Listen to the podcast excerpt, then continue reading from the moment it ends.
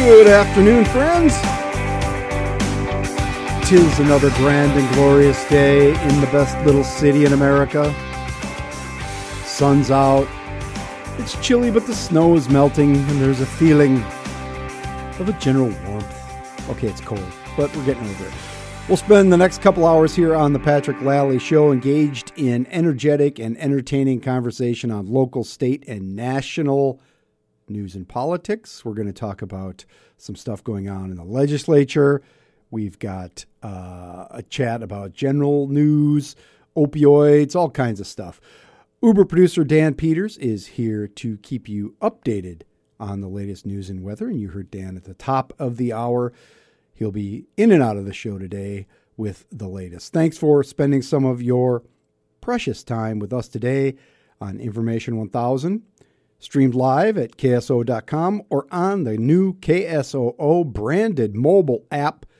You need that. You need that, people, because you never know when you got a hankering to listen to the show and you're out somewhere, but you got your phone with you.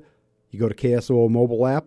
One touch, one touch gets you live Patrick Lalley show or the Main Street Cafe with Chad and Beth in the morning and all the other programming throughout the day.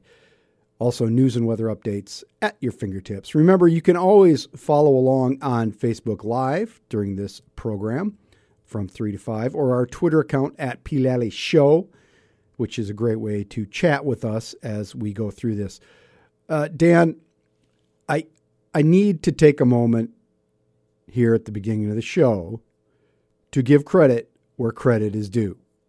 Okay, you're going to establish some credit giving here. Okay. Some credit giving because I'm that I'm that kind of caring, sharing person that likes to recognize when things go as planned.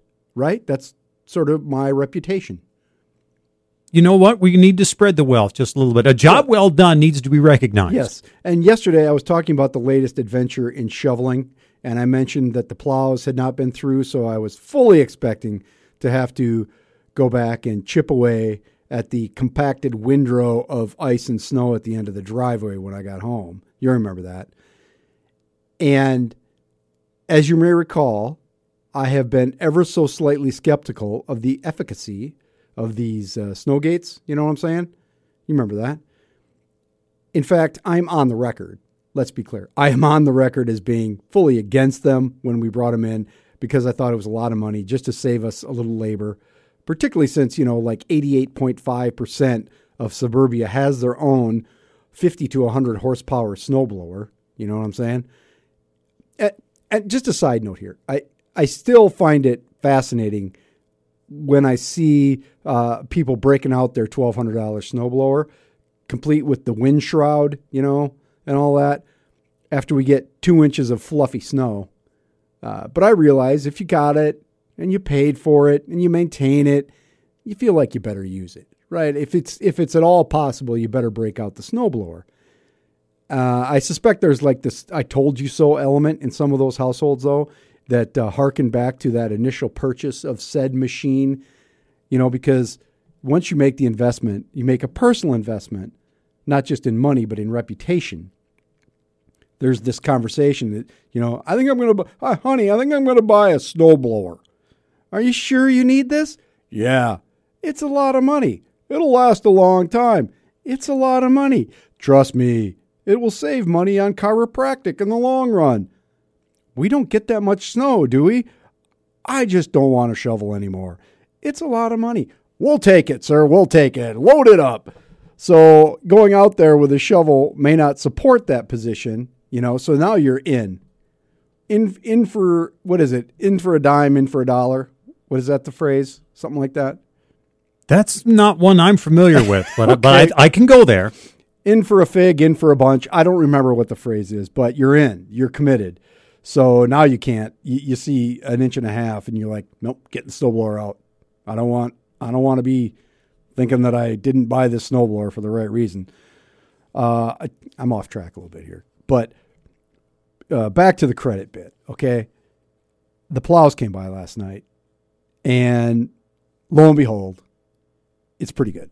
It's pretty good. Pretty clean. The driveway down at the end, there's a little something, but not, you know, you drive right over it. And I didn't I didn't have to do anything. So credit to the uh, to the, the snowplow drivers. Maybe the last time, as you recall, I had a bit of an issue. Maybe the last time the guy was new, you know, user error, operator error. This time, clean, clean. It's probably perfect. It's probably perfect snowfall for the snow for the for them snow gates because it was only like three four inches. But it worked, right? It work at your place? Yeah, for the most part. Yeah. We haven't really had the big ridge in a long time since they've installed those snow gates. But Yeah. remember, though, as you heard in the forecast, There's more the potential for more is coming.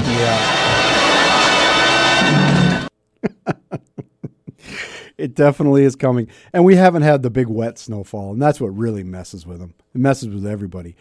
Uh, so kudos to the snowplow drivers, and uh, you know Teresa Staley doesn't have to email me and tell me I'm wrong, and all you Snowgate supporters out there can just back off. I did, I they worked.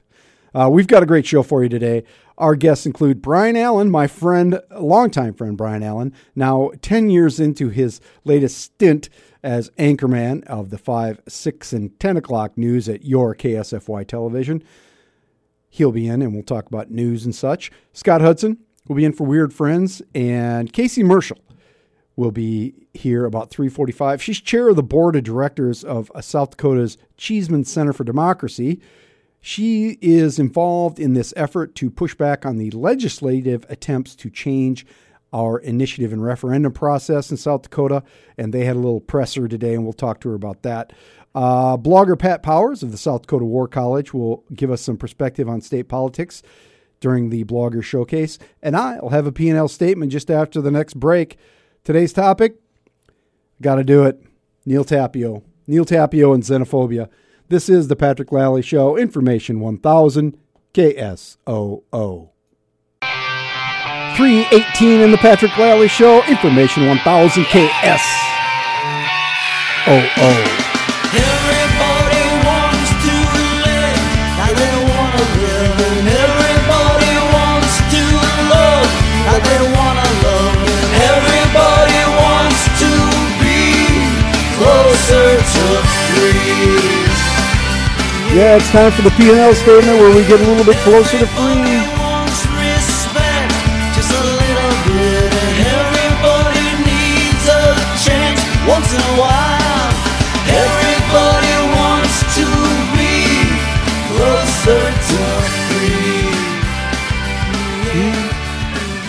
Uh, before we get started, you know, I'm listening to that uh, Chad McKenzie promo there for Main Street, Chad and Beth, Main Street Cafe in the morning. Someday, kids, someday I hope to be as smooth and engaging as Chad McKenzie.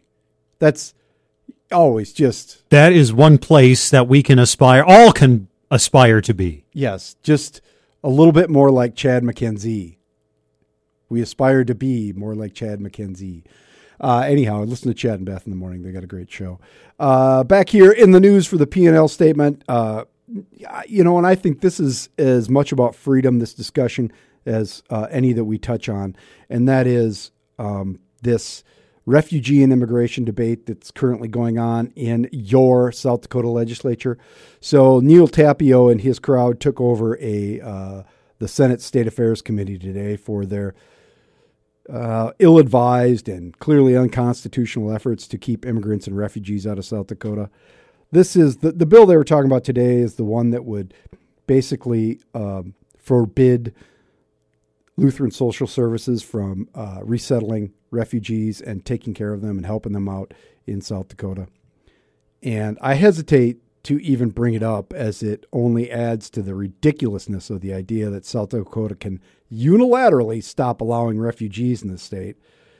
That uh, legislatures can tell Lutheran Social Service to end its resettlement program. It's a federal program. They can't do that, but that's fine because that's not really what they're trying to do anyway. They're just trying to foment this some sort of anti-Islamic fervor in South Dakota. And I know there's a constituency out there for that. And I know that they had to hear this bill, but it's in Senate State Affairs Committee, and I hope that it dies because we don't need this broader debate in the in the South Dakota Senate. And I I, there are four co-signers on the bill out of nine in the committee, so that doesn't mean they're necessarily going to vote for it. But I'm hoping that this bill will be defeated in committee so that we can stop this charade, uh, this spectacle in our legislature. But I have to, I feel like I have to talk about it because if I say nothing, it's uh, not an endorsement, but it's some sort of tacit allowing this terrible proposal to even be debated. It's kind of like the if you don't speak, it's not it's it's speaking. Right. Exactly. And I, and so I've talked about it before and I'll talk about it again if it keeps going. And if you listen to this program uh, even semi regularly, which, you know, thank you for that. You know my opinions on Neal Tapio's ideas. I think that they are anti American, that they are anti freedom, and that they are the antithesis of what we are trying to do in this country. So I need to stand up and say no. This makes us look bad in the eyes of the nation when we have debates like this because they are clearly against our fundamental principles. From a very practical sense, South Dakota, we need people. Okay, we need immigration. We need immigration of all sorts, from skilled workers to high tech, uh, uh, highly educated workers to uh, blue collar workers. We need workers. We talked about it on this program yesterday. So telling people not to come here is the wrong thing to do one of the things that was talked about in committee today, and it, the the, tech, the the bill has been tabled. They they talked about it for an hour. They had an hour debate this morning, and they're going to come back and do it some more. There, a, there's a deadline coming up in the legislature that's not important, but they've got a lot of business going on, so they limited the debate to some degree. But there's a lot of people there. It's a big controversial deal. But one of the things that these folks talk about is the crime. All right, they're going through and listing all these incidences where uh, uh, Islamic immigrants attacked people, you know, crime related to uh, refugees that are in immigration. But their their stats are just plain wrong. Any any reputable study of immigration will show you that immigration populations commit crimes at a lesser rate than the average for the rest of the population. Refugees just want to live in peace. These are people who have been living in war zones, real war zones, where their homes have been bombed. They've been driven out because of their religious beliefs or their ethnicity. They want to be free from war and famine. They just want to live and they want to raise their families just like you and I. this demonization of them, and I use that word a lot because it's true, you are just creating some sort of straw man to beat down that is some stand in for all your fears and insecurities, if this is what you believe. I still believe, and I will always believe, that the American system of opportunity and freedom win out over theology every time. If you no longer believe that, then our experiment the longest running democracy in the world today, has come to an end. If you don't believe that our principles of human rights and civil rights allow for the worship of whatever deity you choose to worship, then the Constitution is dead. If you don't believe there is room for all sorts of interpretations of monotheism, then even the principles of Christianity have lost their way.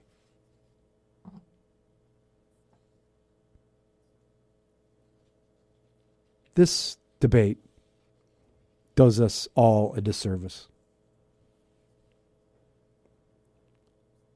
The efforts of Mr. Tapio and his ilk run counter to the long standing traditions of this state.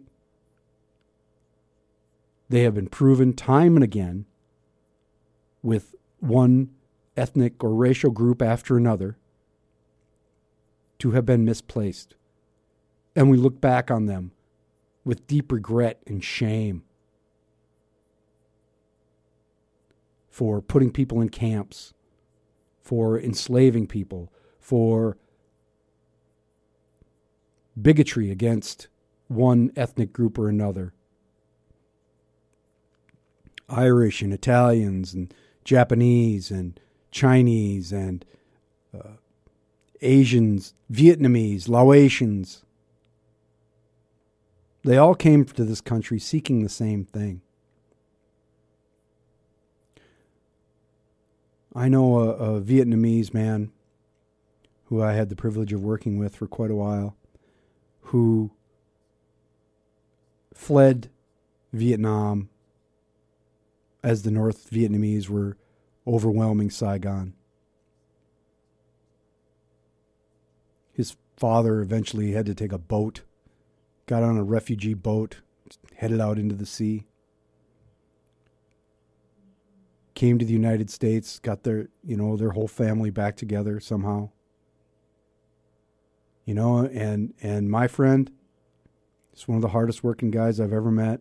Smart, works in IT, worked weekends at UPS because they had great health insurance. So he, he worked all day during the week, putting in his time, and then as a, with a college education and, and he went and threw boxes around, unloaded trucks so that he had better insurance for his kids, so that he could send his kids to college. His incredibly bright children. And they have brought, they have added to this community. They have made us better. Why that's not true of somebody from Syria or Lebanon or Iraq or Afghanistan,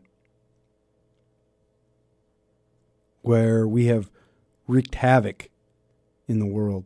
Why it's not true for them. And you could look upon this bill and say, yes, that's what we need to do. We need to keep these people out. I don't know. If you believe those things, then we truly are finished as a free society. That's the bottom line on today's P&L statement. Agree or disagree with me? Pop me an email, patrick at ksfy. Dot, KSFY. Freudian slip. Freudian slip. Uh, our guest later in the show, Brian Allen from KSFY. You can reach me at patrick at ksoo.com. Once KSFY once was KSOO, so there's you know there is a link. There you go. We're we're all born of the same from the same seed. We'll say that. Um, drop me a note. I'd love to hear from you. Coming up next on the program, Scott Hudson will be here for Weird Friends, followed by Casey Marshall. We're going to talk about the war on INR in South Dakota. That's all coming up next on the Patrick Lalley Show. Information 1000 KSOO. Tonight I can hold a pen. And it's 336 on the Patrick Lalley Show. Information 1000 KSOO. And uh, we hear the beginning of Can't Hardly Wait. Not once, but twice. That's Yeah, how much teased me there. that's how much I, I like to have Scott Hudson on the program for Weird Friends. I, I play his favorite band over and over and over again. As you should every day. That's As right. everyone should. I actually have introduced um, a fair amount of uh, replacements, new new replacements music for, for the show into the rotation. So you'll be hearing that from time to time. Oh, you're you're doing God's work. I, I'm trying. I'm trying to spread the gospel of uh, Paul Westerberg. But you know what? I did, before we go into what we were going to talk about, Mm-hmm. after after the the replacements reunion homecoming show, where the entire stadium was singing along to that, I came to the realization that for a certain segment of music fans, "Can't Hardly Wait" is our Born to Run. Oh, yeah. It just Think about that for a little kind of anthemic. Mhm. Has that sing along quality, you know, kind of to the end. Uh, yeah, I think it's our Born to Run. and you can you can sing it at the top of your lungs. Yes, you can you can scream it from the top of your water tower, or Yeah. however that line goes. That's right. hey, uh, did you? I so uh, here's the deal, Scott. Yeah, I I I kind of lost it I didn't lose it. I kept it under control in the in the last segment on this uh, on this uh, Neal Tapio anti-Islam Oh, thing. okay. and we i don't want to I, I hate to be the vitriol guy i'm trying to stay i'm trying to be reasonable right i'm trying to Yeah. be i'm trying to be thoughtful and find solutions and not be dogmatic Join the middle of the road. Yeah, My that's remember right a few months ago I created that. It's kind of ironic because nothing I do is middle of the road. But when it comes to uh, today's social issues and politics and all that, um, my little group that I've created called Middle of the Road is for those of us who want to to find answers, who want to have quality discussions, who don't want to, you know, just throw out the, day, the today's rhetoric that only one side agrees with, you know, and and one and, and not just shout at each other on Facebook and Twitter. mm-hmm. it's the worst it's the Yeah, worst yeah, and you know what? And it doesn't, you know, um, Joe Steve had a, a post on Facebook the other day that, you know, basically said Facebook posts aren't going to save anything, and and a couple of people argue with him, and I'm like right on with him because all it is, it's either people in lockstep with each other and everything they say they agree with. It's just patting themselves on the back, or it becomes screaming matches. yeah Nothing is nothing is ever occupied. I, for example, as a whiskey drinker, happily sits with a beer drinker, and we discuss why we like each, you know, the drinks that we have. yes it's, it's that's the way it should be and then you go home and you wake up and everybody's got the Yeah. same hangover Yes, yes. It's- Not everyone of a political party or a religion or a whatever can be painted with this large brush, usually in a demonic way. yeah There are good and bad people in every group. I know that's exactly it, and I've I I come to this program not to make it about me, but I'm going to Well, trying to show. not be that person. You know, trying to be a, a voice of reason and an otherwise unreasonable world of occasionally unreasonable world of talk radio where I, I I got no talking points. Okay, but that's all I hear. That's all I read is Yes, yes. the same point made over and over and over again. Right. And usually in a very condescending way. Yeah, people call That's me the worst part. That's the worst part. I know. Uh, you, you're not condescending compared to these idiots that I'm talking about. Yeah. no, and on social media, it's worse. And, you know, I see people that I really respect in, in social media, like high level conservative thinkers and high level liberal thinkers, and they get drug into these conversations with just Yeah. ridiculousness. And That's why I, I, I keep I keep my social media outside of an occasional one liner or two that I just can't help myself with. I, I try to keep it free of politics 'cause I don't want to discuss it. I mean, I I had a, a relative try to get me into a, a gun control fight last week, and I just I just replied, I have no interest in being a part of this debate yeah, because I mean I do want to be a part of the debate, but I don't want it to be what it usually is in the in these forums. yeah, which is uh, false equivalency is the really the big one that happens now. Oh yes, yes, yes. So you're having a discussion about guns and it becomes about abortion. Or you're having you know, you're you're you're trying to talk about uh, Russian meddling in the election and it's all of a sudden about uh, Benghazi. You know, yeah, yeah. The emails. yes, the emails and all of that. And none of those things are, are related. They're separate issues and to be judged individually. Did Yes. you know what did Hillary Clinton know about Benghazi? Doesn't you know? I, I don't know, but it doesn't have anything to do with whether No. or not the Russians what they're doing to our election. Yeah, and, and it's kind of the same way. If you if you do criticize our president to uh, a big supporter of him, instead of discussing the issue, they will just say better than Hillary. And it's like, well, Hillary lost. We're not discussing Hillary. We're discussing the merits of this person on this day, Yeah, a full almost two years after the election, or a year and a half, whatever. Yeah. You can say, "Yep, Hillary was a terrible candidate, and she did a Yeah, lot she of was. she did a lot of really dumb things." What does that have to do with with uh, whether or not Donald Trump Jr. is uh, has financial ties to an oligarch? Nothing. Exactly. Nothing. But I'll tell you, the one thing that's really got me angry today. What's that? Yesterday, you know, there was uh, the, in Florida there was a, a, a vote on some gun laws, Mhm. And there were some of the students from Parkland in attendance. And of course, this gun, this this law, the failure to change the law, there was a failure to change the law, and so this conservative spokesperson, commentator, whatever he is, Dinesh D'Souza, is that his name? Yeah, sure. Uh, he tweeted, "Worst news since their parents told them to get summer jobs." He tweeted that about a bunch of high school kids that were just in a school shooting less than a week ago. I know. That's awful. This guy used to date Laura Ingraham, by the way. Oh well, that had to be interesting conversation. Yeah, I, and th- yeah, that's just it. Just leave them. I mean, they're they're trying to express their anger and their desire for change. You don't, you don't have to agree with them. That's okay. Yeah, No. they're kids. They may say stupid things. I, when I was sixteen, I said a lot of stupid things. Yeah, I'm fifty something. I say a lot of stupid things. But you know, that's just silly, I, and that's what makes it hard to watch. right. But that's right. the world we live in, Scott. So we're going. We're, we're pledging. We're pledging ourselves to the middle. of the, We got to come up with a better catchphrase. Work on that. okay. All right. I'll, I'll think about that. we'll Maybe talk- next week I'll have something. Sounds good. Thanks, Scott. Thank you. Coming up next on the Patrick Lalley Show, Casey Marshall's going to be here to talk about a pushback against the threats to INR initiative and referendum in South Dakota. This is the Patrick Lalley Show, Information 1000 KSOO.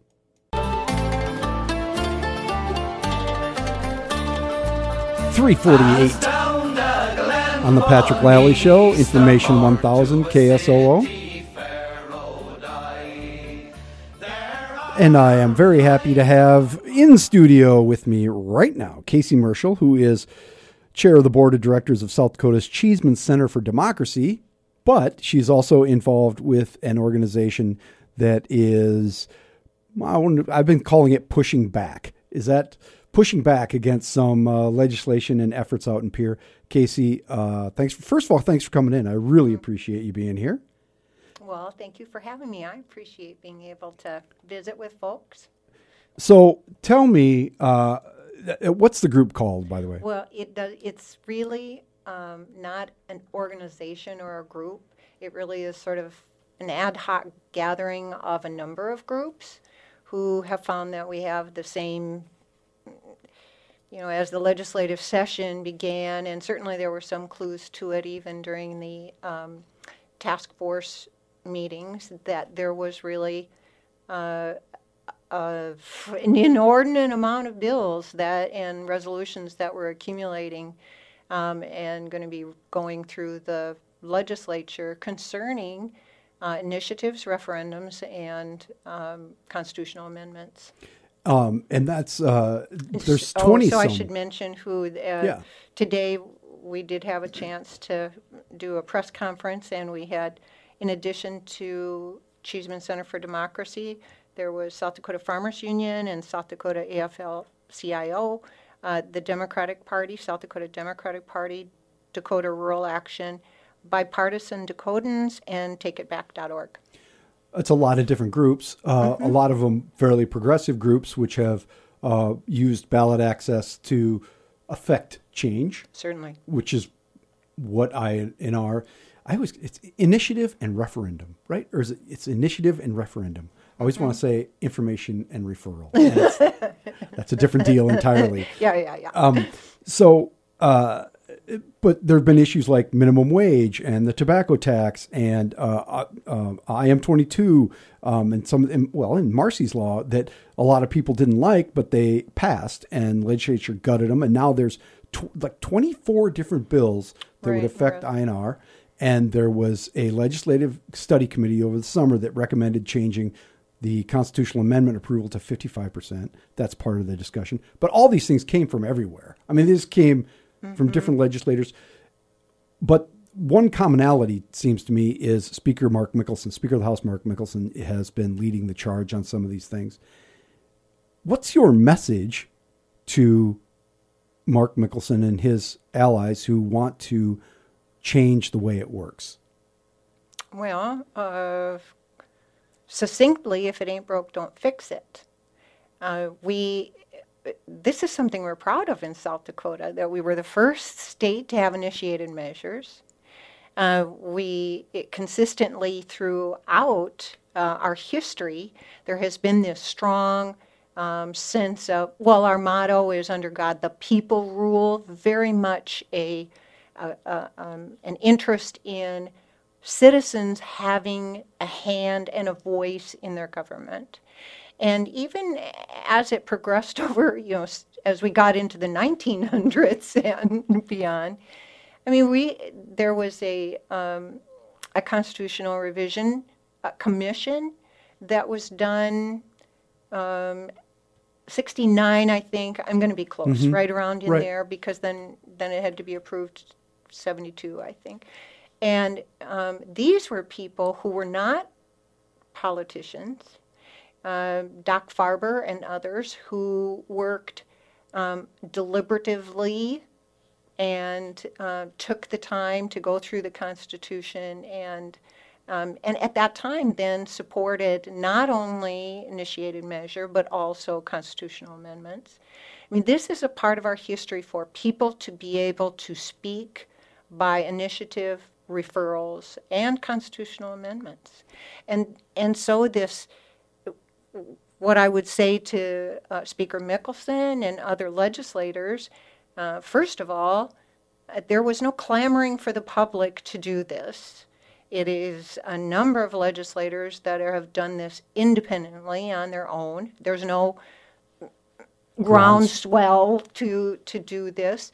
Uh, there were only a couple things that came out of that task force, and um, this really amounts to each of those bills amounts to taking something away from the citizens that we've used successfully. You look at um, both uh, adding things and taking things away. You know, I, and it has the numbers uh, are interesting because uh, some pass, some fail. hmm That's right. It's not like you get on the ballot and you pass. Absolutely not. And and when people say, "Oh well," for example, in the last time when the, uh, there were comments not from the public at large, but um, more political folks. Oh well, you know they understood the, you know the. Um, initiatives that were from the legislature, Right. but they were, you know, so confused with hoodwinked. all of the rest of the Right. I, this is the thing that kills me. That voters aren't smart enough to look at this and vote on it, but they were clearly smart enough to put you in office, right? So Exactly. which one is it? Are they dumb here or dumb there? It doesn't fit. Um, if I want to get involved, uh, what you know, in the in the short time we have left, what are you going to do, and how can I get involved? All right, what we're asking people to do is, is don't allow don't allow our our voices um, to be don't allow that to be death by a thousand cuts. Um, each of these bills are just chipping away at things um, that we do now, and and uh, let's not let that happen. So we're encouraging people to contact their legislators. I mean, various bills.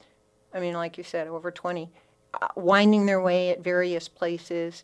Um, so rather than usually we would say, hey, you know, you itemize, you know, let them know what bill you're talking about. No, Just if you care about keeping initiated measures, referred laws, and the ability to um, have people speak and add or subtract to our Constitution, then let your legislators know. They can do that through the LRC site, or there's a shortcut one that's been developed for "Don't Silence Us." That Don't silence us. dot org. dot org. Don't silence us. Dot org is how you get involved. Casey Merschel, she's involved. Uh, Casey, you're going to have to come back. We'll talk more about it. How's that sound? Sounds great. Thanks. This we're going to come right back. This is the Patrick Lalley Show. Information 1000 KSOO. This is a public service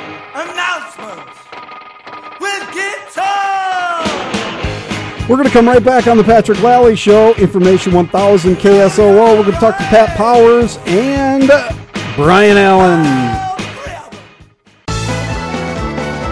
them. 406 on the Patrick Lalley Show, Information 1000 KSOO. And we welcome in for the Blogger Showcase Pat Powers. He is the uh, uh, author, the founder, and the force behind South Dakota War College. Pat, thanks for taking a few moments for us today. Good afternoon. How I hope everybody's doing well there. Oh yeah, we're hanging in here, man. It's sunny. It's, you know, it's what it's in twelve degrees or whatever. What could be better, right? In this weather, I'd take twelve. Yeah. Well, and you know, here's the good thing. I'm not driving to Pierre because we can all just thank goodness that we can stay where we are. Um, Pat, uh, we've we've had you on a couple times now, and and hope to continue through the session and into the political season here. Uh, you are up in Brookings, right? You live in Brookings. I correct? am. and you've been running the uh, Dakota War College, South Dakota War College blog for uh, what'd you say the other day? Eleven years, something like that. Uh, actually, uh, actually, we're starting our thirteenth year. Thirteenth year. Wow. Uh, which we, I think we talked about that. It's a long time for a blog. Um, but we should say, and, and if pe- people haven't been to uh, DakotaWarCollege.com, that it's, uh, you are a uh, Republican Party guy. You've been working in uh, party politics for how long? Well, actually, uh, this is my thirtieth year working in uh, Republican politics in South Dakota. Way way back when I uh, worked for the party as their legislative coordinator back in the 1988 election, and that makes me sound like a really old person. Mm-hmm. Me too, because I wa- I covered that election uh, for the Volante at uh, University of South Dakota, um, so I remember it well. Uh, but so just you know, for full disclosure, you're a Republican guy, and uh, very so- much so. yeah. Very much so. and they- they- you know, you don't you don't try and hide that for you know, if you go to the blog, you know that. Um, but, so there's some things, but there's some things here I want to talk to you about uh, as a guy that's inside the Republican Party. Um, uh, you've been posting on your blog. You you keep up with all the new candidates, and recently you posted something about uh, how you got a bunch of doctors coming in. What what was Well, that all it- about? Well, it's it's interesting that, and, and I've been uh, I've been you know I've worked with the party before on on at least three elections, uh, helping them with candidates, and uh, this is this is kind of uh, kind of an exciting year because there's uh, we're I think we're retaining uh, one of the largest number of uh, existing Republican candidates that we have in a long time. Because sometimes you you turn over about a uh, a third of the legislature, and we've got uh, most of them are sticking around this year. And uh, the ones who are coming on for open seats, there's some uh, there's some kind of exciting people that were coming on. Uh, I just writing that uh, uh, there's going to be at least uh, four people who have. Uh, have doctor as their honorific uh, if they if they make it through the primary and the general election uh, Dr. Uh, Paul Miskimins, who's a dentist down in uh, down in Mitchell. Uh, he'd be the sen- second dentist in the legislature representing the Republican Party in the House. Uh, uh, Leslie Heinemann is the other one. Mhm. Uh, Skylar Borglum, who uh, is a new candidate in District 32 running for the open seat there. She is going to be graduating with her, and I have to look at this, Yeah. her uh, Doctor of Philosophy in Geological Engineering from the School of Mines. That's impressive. I, well, you know, I look at that and I, and I think, you know, if I had a, a my PhD in geological engineering, I don't know that I'd want to be. I, I don't know that I would want to spend my time in here at the legislature. But you know, God, God bless her for wanting to to serve the state. Well, there's probably Uh, some sort of uh, figurative geological engineering that you need to do if you go to legislature, right? well, you, you know, some people do have rocks in their heads at times, so so it's probably a, a good background to have.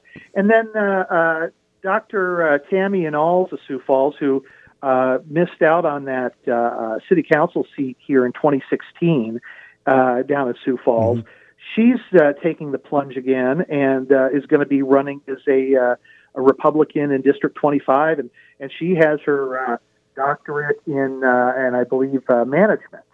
Uh, and you know does policy work for the federal government, uh, and she's working on, I, I believe, some. Uh, uh, oh, it's uh, for uh, oh, they're uh, doing policy reform for the National Diversity uh, Coalition uh, Sure. at the request of the president's office. So, you know, these, these are people who are at the top of their field, and and just today, um, uh, I I saw uh, that. Dr.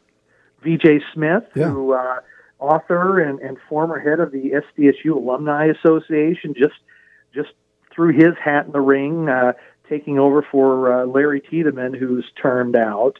Uh, and in fact, I, I just heard uh, uh, Doug Post, who ran against Larry Tidemann two years ago, is now running for the uh, state House of Representatives in Brookings, and you know, local uh, local ag guy. I mean, there there's some there's some pretty good people.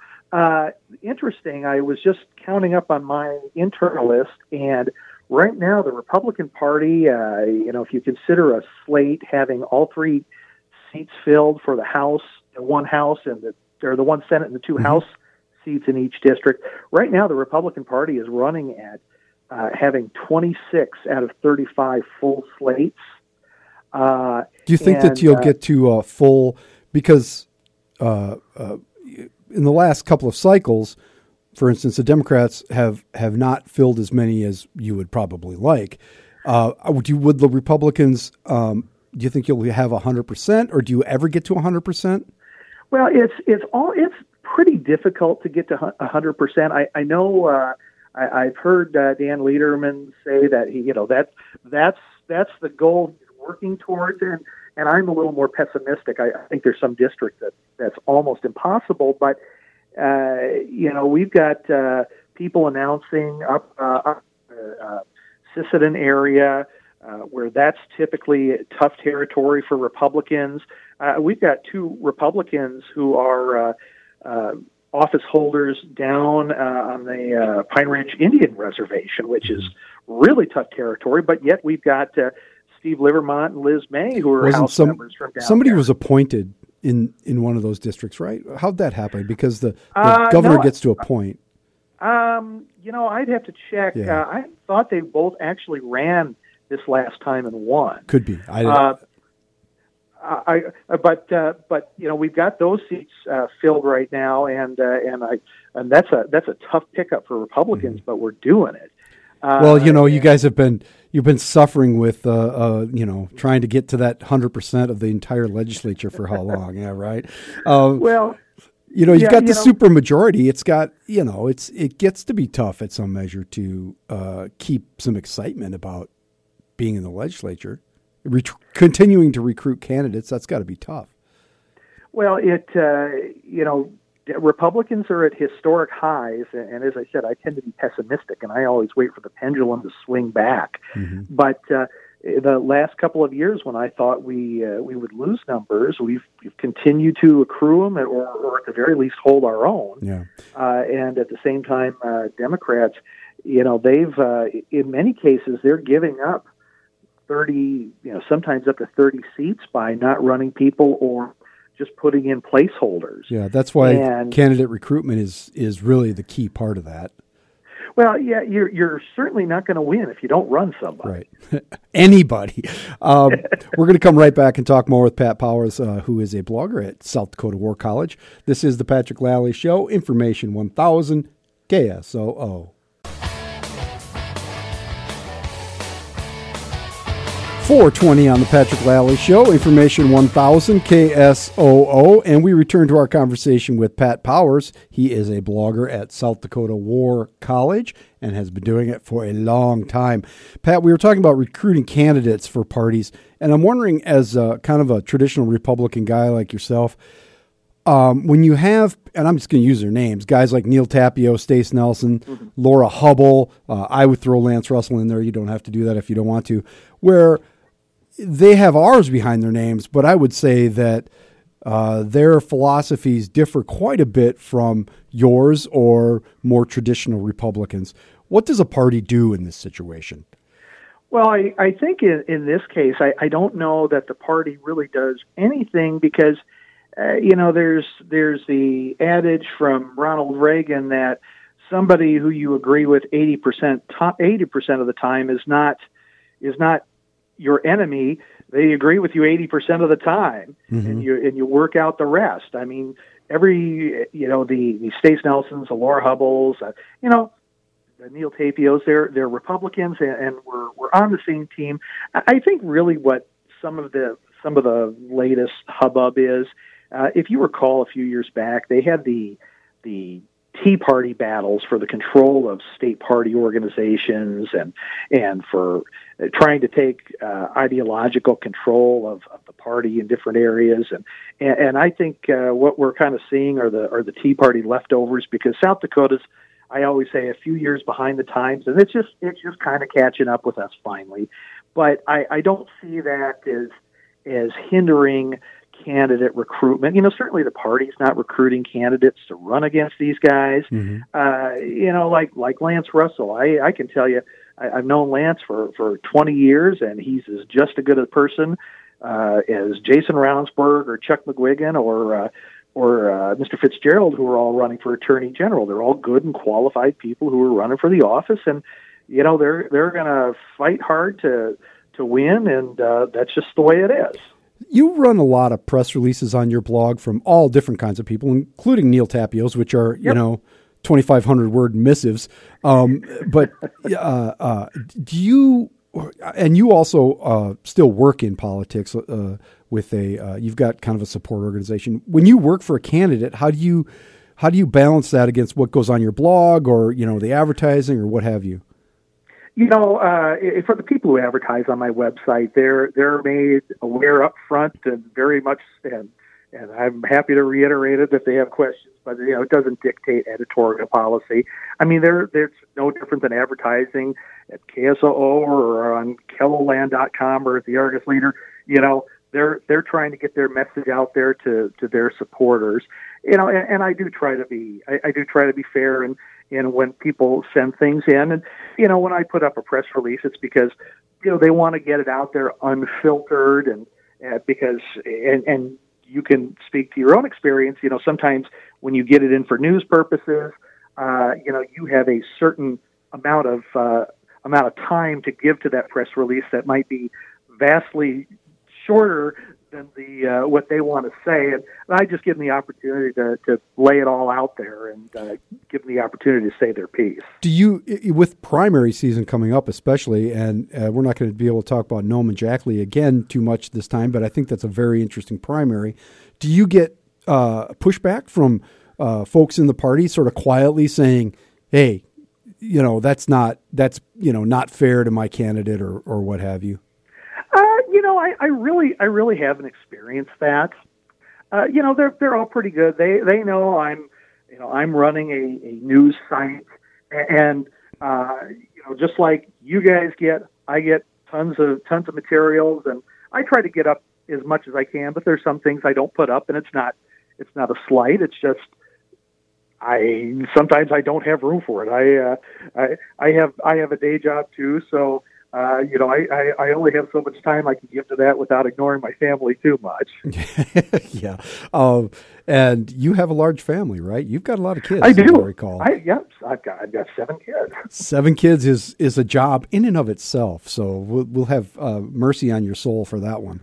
Um, th- I do want to talk about Tapio just very shortly because you do run his entire press releases, and they're often, you know, from my perspective, a little unhinged. But have you ever thought this is just not good for the discourse? You know, I I I put it out there, and like I said, I I, I try to give everybody the opportunity to say their piece. You know, it's uh, you know, and there's people who are hitting on issues that I you know maybe I don't necessarily agree a hundred percent with. The the immigration issue is, kind of it's kind of tough for me.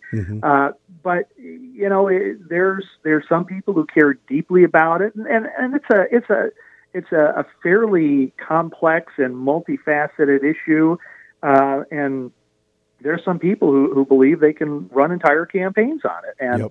you know, I far be it from me. I, I I'm not. I I've run campaigns, and I'm not being paid to run there, so they can do do it how they choose to do it. Yeah.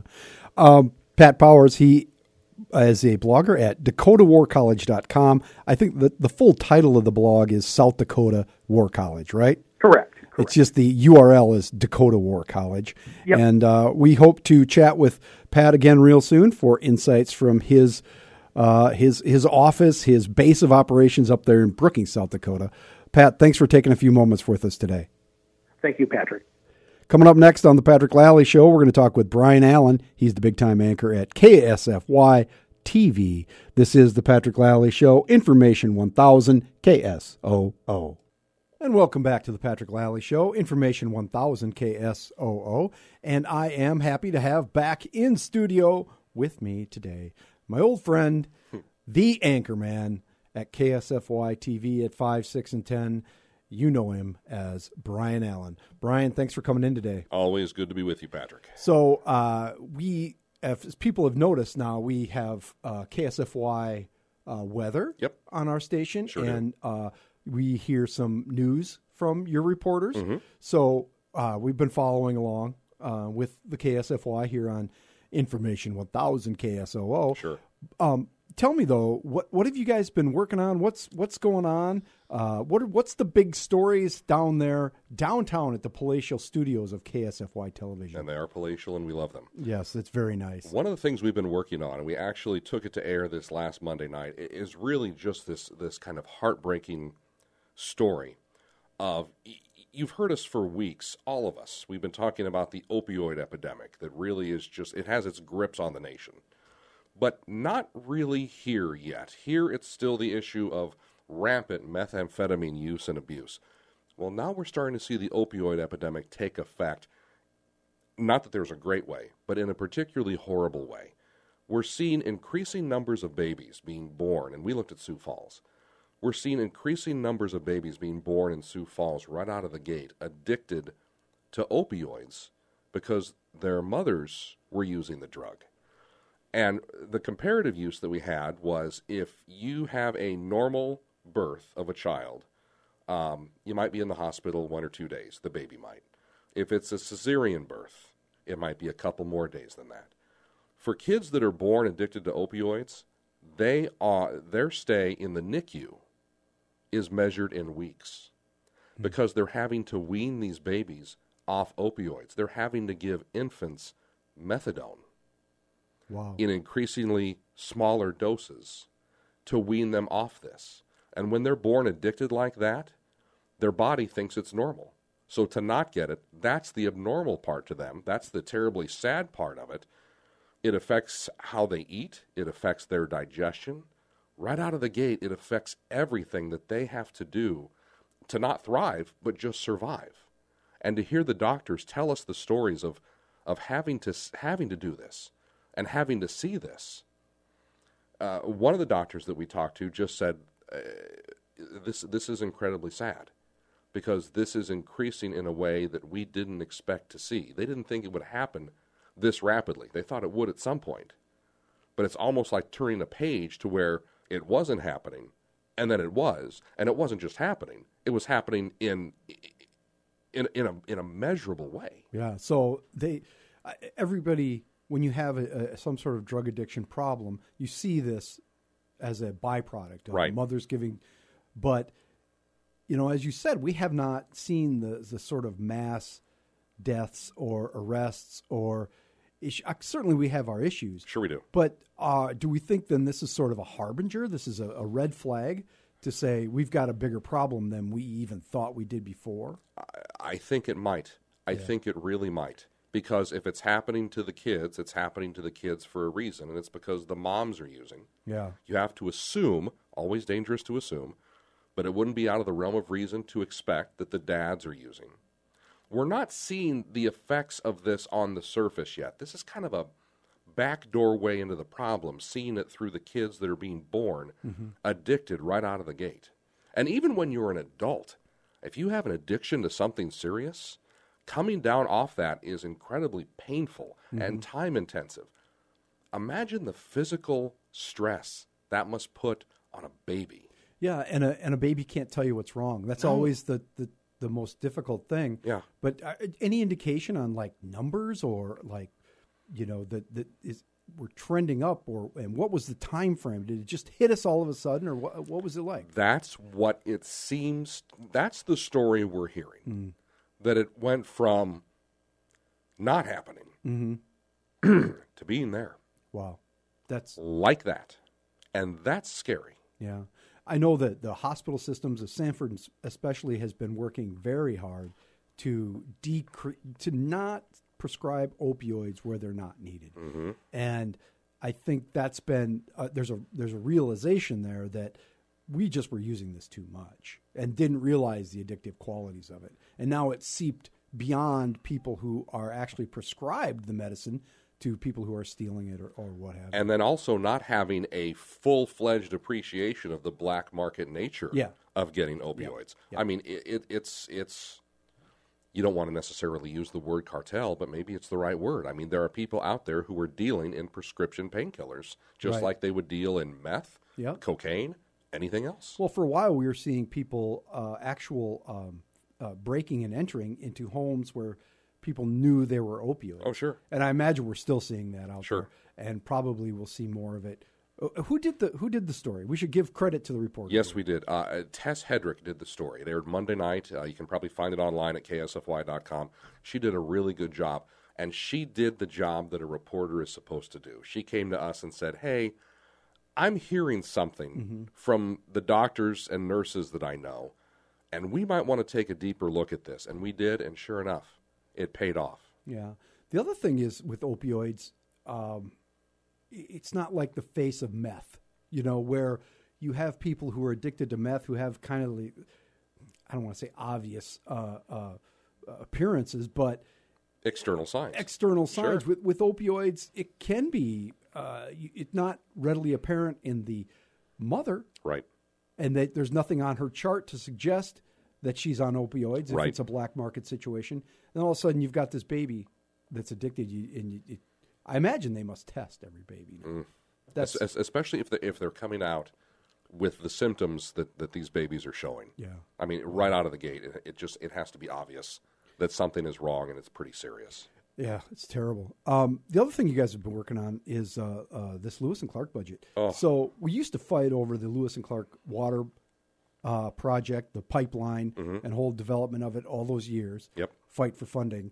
Uh, the the the- you guys had a story about uh, this year's budget. It doesn't look good. What's the deal there? So, in years past, excuse me, in recent years past, when you've seen an initial budget report come out, it's been uh, federal government will give 2.7 million or 3.5 million to Lewis and Clark, and then the tri-state congressional delegation has to roll up the sleeves and fight for what they can. Maybe they get it up to eight or nine million. Fiscal year 19 budget released by the Trump administration has set aside total for the year $100,000 for construction for future pipeline water pipeline construction for Lewis and Clark at a time when there is 185 million dollars worth of work that has to be done to fully connect the six remaining cities that aren't hooked up yet. That's a lot of money. That it's a lot of money and it's a little money. Hundred thousand dollars. I talked to uh, Troy Larson. He's the executive director of the Lewis and Clark Regional Water System, and he says we don't even know what word to use anymore because frustrated just doesn't cut it. This was uh, you have to you go back to the year 2000, and that's when everyone was you know playing the kumbaya drum, and it was agreed that there would be a state government, federal government partnership on the funding to get this done and then the feds magically stopped paying their part of the pipeline. Part of it was Congress made a decision to do away with uh, what's called earmarks.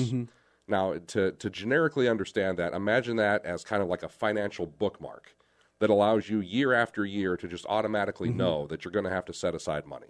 So every fiscal year, in theory, is a fresh palette, clean. You have to put new numbers on there and everything.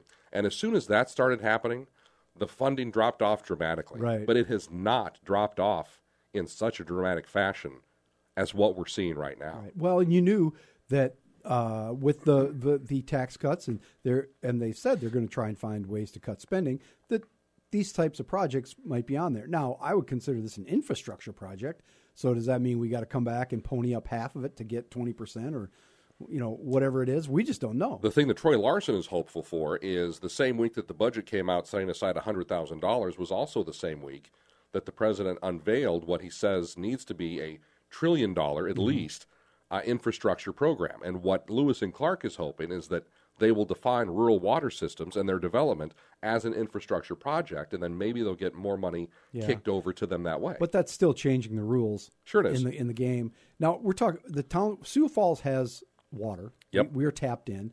We don't use it for all our water, but No. it's it's a backup for us. It supplies us with a consistent source. Sure. We're talking about Madison, South Dakota, for sure. We're talking about full, uh, full, full connection for Madison, South Dakota. Mm-hmm. They are getting Lewis and Clark water right now, but as we talked about, bef- yeah, Yep. as we talked about before we went on the air, it is through like a Rube Goldberg setup of a pipeline system where I think Lewis and Clark water goes to one rural water system, which kicks it to a second one, which may kick it to a third, and they get it to Madison. Worthington, Minnesota will be connected, fully connected, by the end of this year. But that's only because the state of Minnesota finally said, you know what, we are truly and fully fed up with this. Yep. We're just going to pay the Fed's part Yep. and get Worthington hooked up. and hope That- we get our money back. yeah, and hope we get our money back. So that's the only way Worthington is getting connected. In Iowa, there are four communities that are just waving in the breeze right now. It's Sheldon, it's Sibley, it's Sioux Center, and it's Hull. Then those, and I know the water in Sibley and uh, Sheldon for sure. They got terrible water. Sheldon recently dug a new well just to try to get them by, and they dug this well knowing that the water coming out of it, excuse me, that the water coming out of it is not of good quality, but they say we have no other choice. And in fact, that water in Sheldon from that well is so bad that once Lewis and Clark gets connected, they're just going to cap the well and say, you know what, we're fine with losing the money that we spent to dig and operate this well because we don't want the water from it anymore once Lewis and Clark comes in. We're going to come right back and talk more with Brian Allen, the big time anchor at KSFY Television 5, 6, and 10. This is the Patrick Lalley Show, Information 1000 KSOO. And we're back with Brian Allen on the Patrick Lalley Show, Information 1000 KSOO. Uh, Brian, of course, the anchor of your KSFY nightly news at 5, 6, and 10, and a fine reporter in his own right. Hey, uh, Brian, did you see? Oh, by the way, I can always. How's the boy? How's Ben? Ben is awesome. Ben is now five months old and weighs 21 pounds. My God, he's huge. He's he's he's a. I can lovingly say this. He's a moose. Well, you're is. A, you're a you're not a small man. no, I am not. So and and so you you know you expect to have a child with of some size. But but you know what? So happy, so healthy. Always has a smile on his face. Just God knew that really all we could handle would be a good mood child, and Yes. so that's what He gave us. Yeah.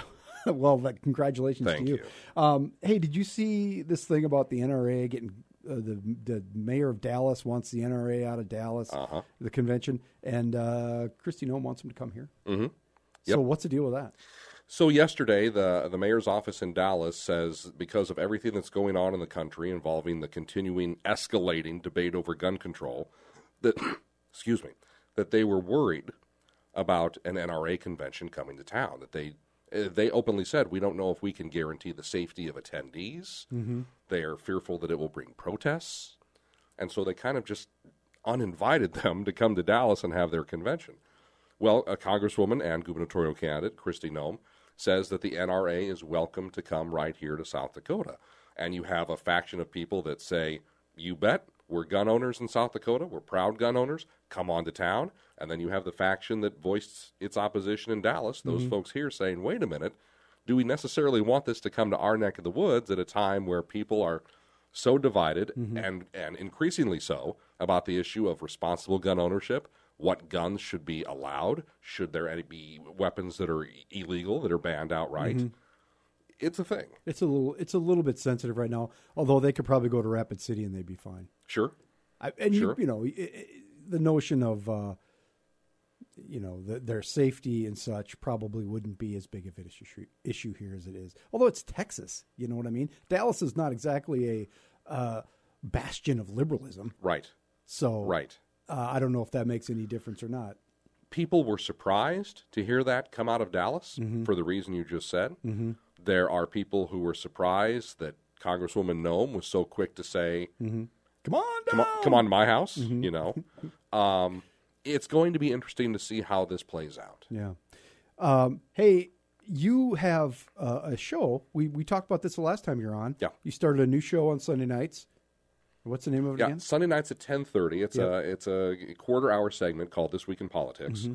and it allows us to have a little more time to talk to politicians, political candidates. Sometimes we take a look at issues. This last week, we spent about six, six and a half minutes on Lewis and Clark, just dissecting the, the funding issue Yeah. that we discussed last segment.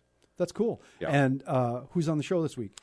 We are going to be spending some time talking to uh, Sioux Falls mayoral candidate Jolene Loetscher Oh yeah. about the status of her campaign, about the status of the overall campaign. We'll ask her about the uh, the recent endorsement that she received from former mayor and former KSOO host Rick Knobe. Yep. We're just going to take her temperature on where she thinks her campaign stands right now, what she thinks she needs to do to win, and basically what's the message. Mm-hmm. Yeah. What's the message? So often, what can get lost in politics, especially these days, is the idea of a cult of personality. Are you likable? Are you not likable? Do the right people think you're on the right track? What we need a little more of is is uh, a parsing out of the nitty gritty a little bit more. Where do you stand? What do you think? Why do you think that way? And so that's kind of what we, we try to do. And you even you still don't get a lot of time. You know, quarter hour, Sure. fifteen minute program. But at least, and this is not a, a, a reflection on any other candidates when I say this. Sure. Uh, Jolene's a former TV person. Sure. She understands hitting the mark. As a TV guy and an interviewer, a broadcaster, you know, you know she's gonna move right along. That makes Sure. for good programming, Sure. right? But but but the good thing about having a little more time is that we're not limited to 10 second sound bites. Yeah, Somebody has 45 seconds, 50 seconds, a complete answer to say to something. Yeah. This gives us a little more of an opportunity to do that. You know, I find it difficult, even in this format, to get to everything I want to get to. Oh, sure. I can't imagine trying to cover politics in the normal broadcast news sort of way because you just you're so compressed. So even 15 minutes must seem like an eternity. Uh, at times it can. At times it can be I blinked and 15 minutes is gone. Yeah. It feels like, like that. That's the beauty, though, of the exchange of ideas. You know, especially if you do have a little time just to let things breathe. Yeah, it's awesome. And we, as a matter of fact, are out of time here on this. Yeah, I know. See, we blinked and it was gone. Boof. That was fun. Brian uh, Allen, he's the uh, anchor of the 5, 6, and 10 o'clock news in at KSFY TV here in beautiful Sioux Falls. Mm-hmm. I was going to call you the hardest working uh, man in television, but that maybe you are the hardest working man. Are you the hardest working woman? No. Mm-hmm. No. Hardest working broadcaster? Mm-hmm. There you go. Hardest working broadcaster working in Sioux Falls today. Uh-huh. Brian Allen. Thanks for being here, Brian, and I hope you come back real soon. Oh, anytime. We'll be right back. This is the Patrick Lalley Show, Information 1000 KSOO.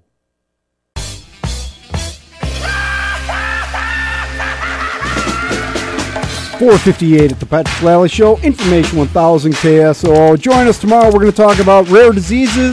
We're going to talk about all kinds of good stuff. High school sports. It's going to be fun. See you tomorrow, everybody.